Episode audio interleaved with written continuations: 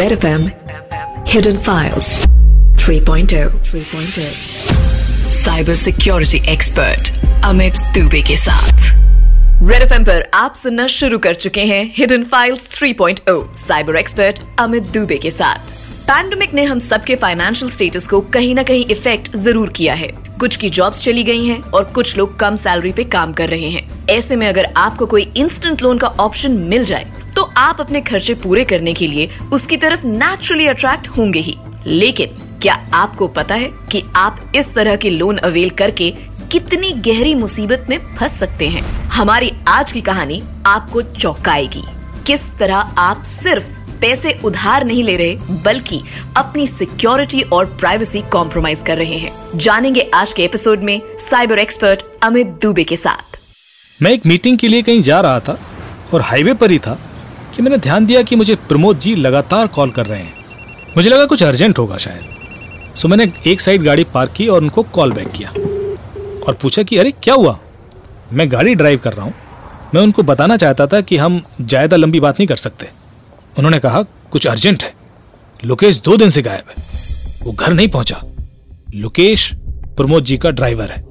मैं उसे जानता हूँ और उसकी सर्विसेज़ कई बार ले चुका हूँ। खास तौर पर अपने रिश्तेदारों को एयरपोर्ट से पिकअप एंड ड्रॉप के लिए। मैंने प्रमोद जी से पूछा मुझे सब कुछ डिटेल में बताइए। मुझे उसकी वाइफ ने कॉल किया और बताया कि लोकेश कल से घर नहीं आया। मैंने पूछा उसका वाइफ से कोई झगड़ा हुआ था क्या? नहीं ऐसा तो कुछ नहीं। हाँ उसकी वाइफ ने मुझे कहा कि वो कुछ दिनों से काफ़ी परेशान था। उसने वाइफ को कुछ बताया नहीं पर उसको शायद कोई परेशान कर रहा था।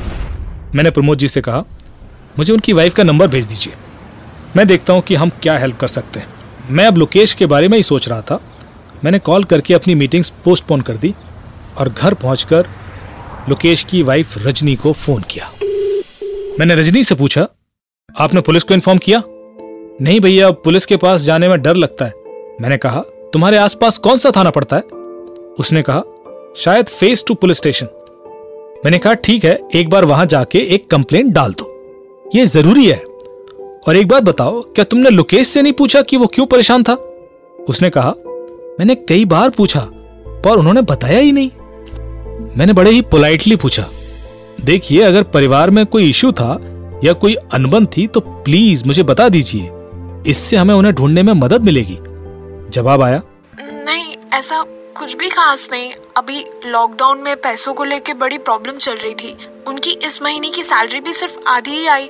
उससे घर का खर्चा चलाना काफ़ी मुश्किल था। मैं जानता था कि इस वक्त हम सभी काफ़ी मुश्किल वक्त से गुजर रहे थे। मैंने इस केस के बारे में साइबर सेल को इन्फॉर्म किया और उनसे रिक्वेस्ट की कि वो लोकेश के कॉल डेटा रिकॉर्ड के बेस पर ही इन्वेस्टिगेशन शुरू कर दें। मैंने उनसे यह भी कहा कि लोकेश के कॉल डेटा रिकॉर्ड्स में एसएमएस डिटेल्स और ओटीपी डिटेल्स भी चेक करें। उससे हमें पता चलेगा कि वो क्या क्या एक्टिविटीज़ अपने फ़ोन पर कर रहा था। और ऐसे किन लोगों से बात कर रहा था जिस वजह से वो स्ट्रेस्ड था। इससे पहले कि मुझे साइबर सेल से कोई अपडेट आता मुझे रजनी का फ़ोन आया। वो काफ़ी डरी हुई थी। भैया अभी मुझे किसी का फ़ोन आया था और वो लोकेश के बारे में पूछ रहा था। उसने मुझे धमकी भी दी। मैंने कहा क्या कहा उसने? क्या धमकी दी? और वो क्या चाहता है? वो कोई लोन के बारे में पूछ रहा था। उसने कहा कि अगर हमने पैसे नहीं लौटाए तो वो लोकेश को किडनैप कर लेगा। ये तो समझ आ गया था कि इस कॉल का लोकेश के गायब होने से कुछ तो संबंध है। मैंने रजनी से कहा, वो नंबर मुझे भेजो। साइबर सेल ने वो नंबर ट्रेस किया तो उसकी लोकेशन हैदराबाद आ रही थी। थोड़ी बहुत इन्वेस्टिगेशन से हमें मालूम पड़ा कि ये नंबर एक व्यक्ति का है, जिसका नाम है नागेश्वर, और वो किसी पाम कैश नाम की कंपनी के लिए काम करता है। हमने जब नागेश्वर को कॉल किया तो उसने बताया कि लोकेश ने पाम कैश कंपनी से करीब दो महीने पहले दस हज़ार रुपए का लोन लिया था। अब चूँकि लोकेश का फ़ोन स्विच ऑफ़ आ रहा है, इसलिए वो लोग उसके रिश्तेदारों को कॉल कर रहे हैं। मैंने नागेश्वर से पूछा, तुम्हें उसकी वाइफ का नंबर कैसे मिला? नागेश ने कहा, हमें हमारे ऑफ़िस ने दिया। यह थोड़ा अजीब था। मैंने तुरंत इंटरनेट पर ऐसी सभी लोन एप्स के बारे में ढूंढना शुरू किया। और जो मुझे पता पड़ा, वो काफ़ी शॉकिंग था। एक बार आप अगर ऐसी किसी इंस्टेंट लोन एप्स को अपने फ़ोन में इंस्टॉल कर लेते हैं तो वो ना सिर्फ़ आपके सारे सोशल मीडिया अकाउंट्स के डिटेल्स ले लेता है, बल्कि आपके एसएमएस भी पढ़ता है, ताकि उसको ये पता चले कि पैसा आपने कहाँ ट्रांसफ़र किया और कैसे यूज़ किया। इस लोन ऐप के थ्रू वो आपकी पूरी फ़ोन बुक कॉपी कर लेते हैं। और उनके पास आपके कैमरे का भी एक्सेस कंट्रोल होता है। यानी कि वो जब चाहे आपकी फ़ोटो खींच सकते हैं। इसका मतलब यह है कि उनके पास आपको ब्लैकमेल करने के लिए काफ़ी जानकारी होती है। वो आपके दोस्तों को और आपके रिश्तेदारों को कॉल कर दबाव डाल सकते हैं। उनको पैसा लौटाने को लेकर धमकी भी देते हैं, ताकि वो आप पर प्रेशर बना सके। लोकेश की वाइफ ने जो कुछ बताया, उससे यह तो ज़ाहिर था कि लोकेश ने लोन लिया था और वो उसे लौटा नहीं पाया। और ये लोन ऐप कंपनीज़ अब उसको कॉल करके उसको धमकियाँ दे रही थी। मुझे आभास हुआ कि इन इंस्टेंट लोन ऐप्स में कुछ तो गड़बड़ है। और इसी के बारे में और जानकारी इकट्ठा करने के लिए मैंने एक मैसेज एक व्हाट्सएप ग्रुप में पोस्ट किया, जिसके कि सारे मेंबर्स पुलिस ऑफिसर्स थे। कुछ ही समय में मुझे रिस्पॉन्सेज आने शुरू हो गए। और मुझे पता पड़ा कि इस तरह की करीब 30 से ज़्यादा कंप्लेंट अलग अलग थानों में रजिस्टर्ड है। जहाँ पर विक्टिम्स को लोन प्रोवाइडर द्वारा धमकाया जा रहा है। मुझे यह भी पता पड़ा कि साइबराबाद पुलिस ने इसी मामले में करीब छह लोगों को अरेस्ट किया है, जो इंस्टेंट लोन एप्स के थ्रू लोगों को फंसाते थे। साइबराबाद पुलिस ने जो एक्शन लिया था, उसमें विक्टिम ने एक और ऐप के बारे में कंप्लेन की थी, जिसका की नाम था कैश मामा विक्टिम श्रीपति के अकॉर्डिंग उसने इंस्टेंट लोन लेने के लिए ये ऐप डाउनलोड की, उससे उसका Aadhaar card PAN card self attested photo और तीन महीने का बैंक अकाउंट स्टेटमेंट भी अपलोड करने को बोला गया। उसने पाँच हज़ार का लोन अप्लाई किया था सात दिन के लिए। इसमें से जीएसटी और प्रोसेसिंग फ़ीस के नाम पर ग्यारह सौ अस्सी रुपए काटकर उसको करीब तीन हज़ार आठ सौ बीस रुपए ही ट्रांसफ़र किए गए थे। श्रीपति ने आगे बताया कि उसने करीब छह बार इस ऐप से लोन लिया और इसके बाद उसे अलग अलग ऐप कंपनीज़ के फ़ोन आने लगे। इन कंपनीज़ को पता था कि श्रीपति ने कैश मामा से लोन लिया हुआ है और वो उस लोन को चुकाने के लिए दूसरा लोन ऑफ़र कर रहे थे। उन पर विश्वास करके उसने करीब तीस हज़ार रुपए का लोन ले लिया था। लेकिन उसको तीस हज़ार की बजाय बीस हज़ार रुपए ही दिए गए थे। उसने नौ महीने के पीरियड में उनतीस हज़ार रुपए वापिस भी कर दिए, लेकिन लोन कंपनीज़ ने उसका पीछा नहीं छोड़ा। वो अभी भी उससे आठ हज़ार छह सौ चौतीस रुपए और मांग रहे थे। नौबत यहाँ तक आ गई कि वो उसके रिश्तेदारों को और घर वालों को धमकियाँ देने लगे। तब जाके श्रीपत ने पुलिस में कंप्लेंट की। श्रीपत ने बताया कि इन कंपनीज़ के पास उसकी सारी फ़ोन बुक थी और पर्सनल फोटोग्राफ्स भी। और ये लोग बहुत ही घटिया भाषा में बात करते थे। ये जानकारी बहुत काम की थी। और उसके बाद हमने ऐसी सारी इंस्टेंट लोन एप्स के बारे में और जानकारी जुटाना शुरू किया। पुलिस ने आरबीआई को अलर्ट भी भेजा कि इस तरह की एप्स काफ़ी ज़्यादा इंटरेस्ट पर लोन ऑफ़र कर रही हैं और पैसे की रिकवरी के लिए भी इलीगल मेथड्स यूज़ कर रही हैं। एक नोटिस गूगल को भी भेजा गया, जिनके की प्लेटफॉर्म पर इस तरह की एप्स को होस्ट किया गया है, पर हमें अभी भी अपने सवाल का जवाब नहीं मिला था कि लोकेश कहाँ है। लोकेश का फ़ोन स्विच ऑफ़ था और हमारी जाँच उसके फ़ोन के कॉल डेटा रिकॉर्ड तक ही लिमिटेड थी। हमने लोकेश का आईपीडीआर रिकॉर्ड्स भी एनालाइज किया। इस बीच मुझे प्रमोद जी का कॉल आया और उन्होंने फिर से लोकेश के बारे में ही पूछा। मैंने उन्हें बताया कि मुझे लगता है कि वो कुछ फाइनेंशियल स्ट्रेस में था, क्योंकि उसे पिछले महीने की आधी ही सैलरी मिली थी तो उसने कुछ इंस्टेंट लोन के लिए अप्लाई किया और वो उन मोबाइल एप्स के झांसों में फंस गया। ये लोन कंपनीज़ उसे धमका रही थी और मेरे ख्याल से उन्हीं के डर से वो कहीं भाग गया या छिप गया। प्रमोद जी ने चौंकते हुए कहा पर तुम्हें किसने कहा कि उसे आधी सैलरी मिली थी? मैंने तो उसे पिछले सारे महीने की फुल सैलरी ही दी है। अब चौंकने की बारी मेरी थी तो फिर उसने लोन क्यों लिया? इसका मतलब कुछ ऐसा था जो अभी तक हम नहीं जानते थे। क्या मुझे रजनी से ये डिस्कस करना चाहिए? और क्या हम कहीं और से भी ये जानकारी निकाल सकते हैं? मैं भी यही सोच रहा था कि मुझे एक आइडिया आया।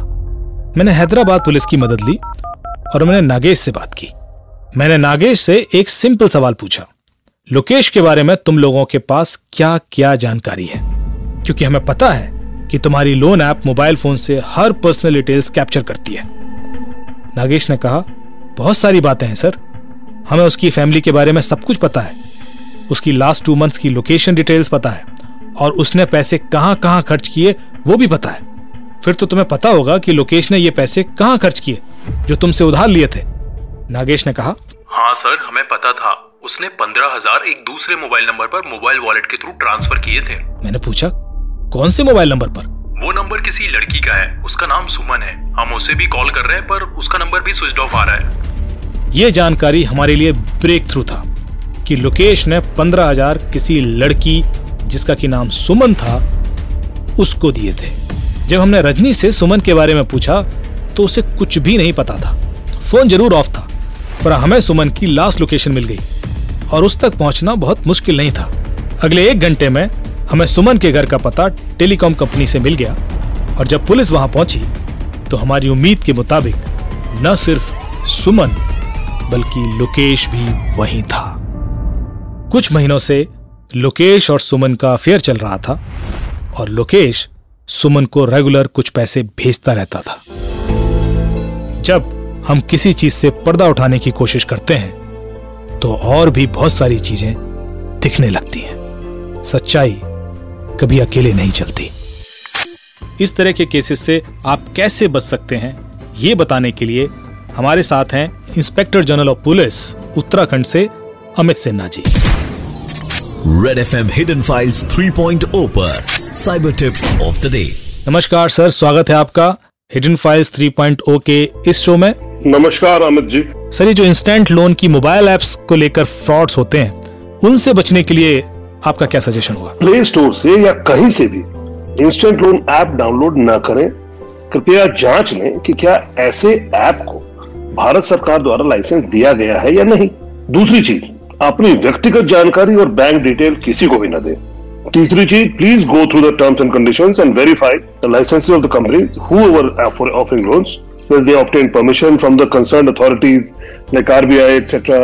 और एक और महत्वपूर्ण चीज़ ये है कि आप कुछ भी हो जाए, ऐप डाउनलोड करते समय देख लें कि वो आपसे परमिशन क्या क्या मांग रहा है और वो आप न दें कई बार लोग contact cameras social media memory file gallery इन सब की एक्सेस दे दिया करते हैं, जो बिल्कुल ही गलत है थैंक यू सर आपका बहुत बहुत धन्यवाद फॉर दीज वंडरफुल टिप्स अगर आपको ऐसी और टिप्स चाहिए तो प्लीज़ ट्यून इन कीजिए hidden files 3.0 on red F Monday to Friday शाम आठ बजे। इन कहानियों को आप रेड एफएम इंडिया वेबसाइट पर और ऐप पर भी सुन सकते हैं और अपने दोस्तों को भी सुना सकते हैं। You can reach out to me on my Twitter handle cyber Dubey और फेसबुक पर मेरा पेज है root sixty four foundation I will see you tomorrow this very time तब तक सेफ़ रहो। रेड एफएम बजाते रहो। Red F M hidden files 3.0 3.0 cyber security expert Amit Dubey के साथ।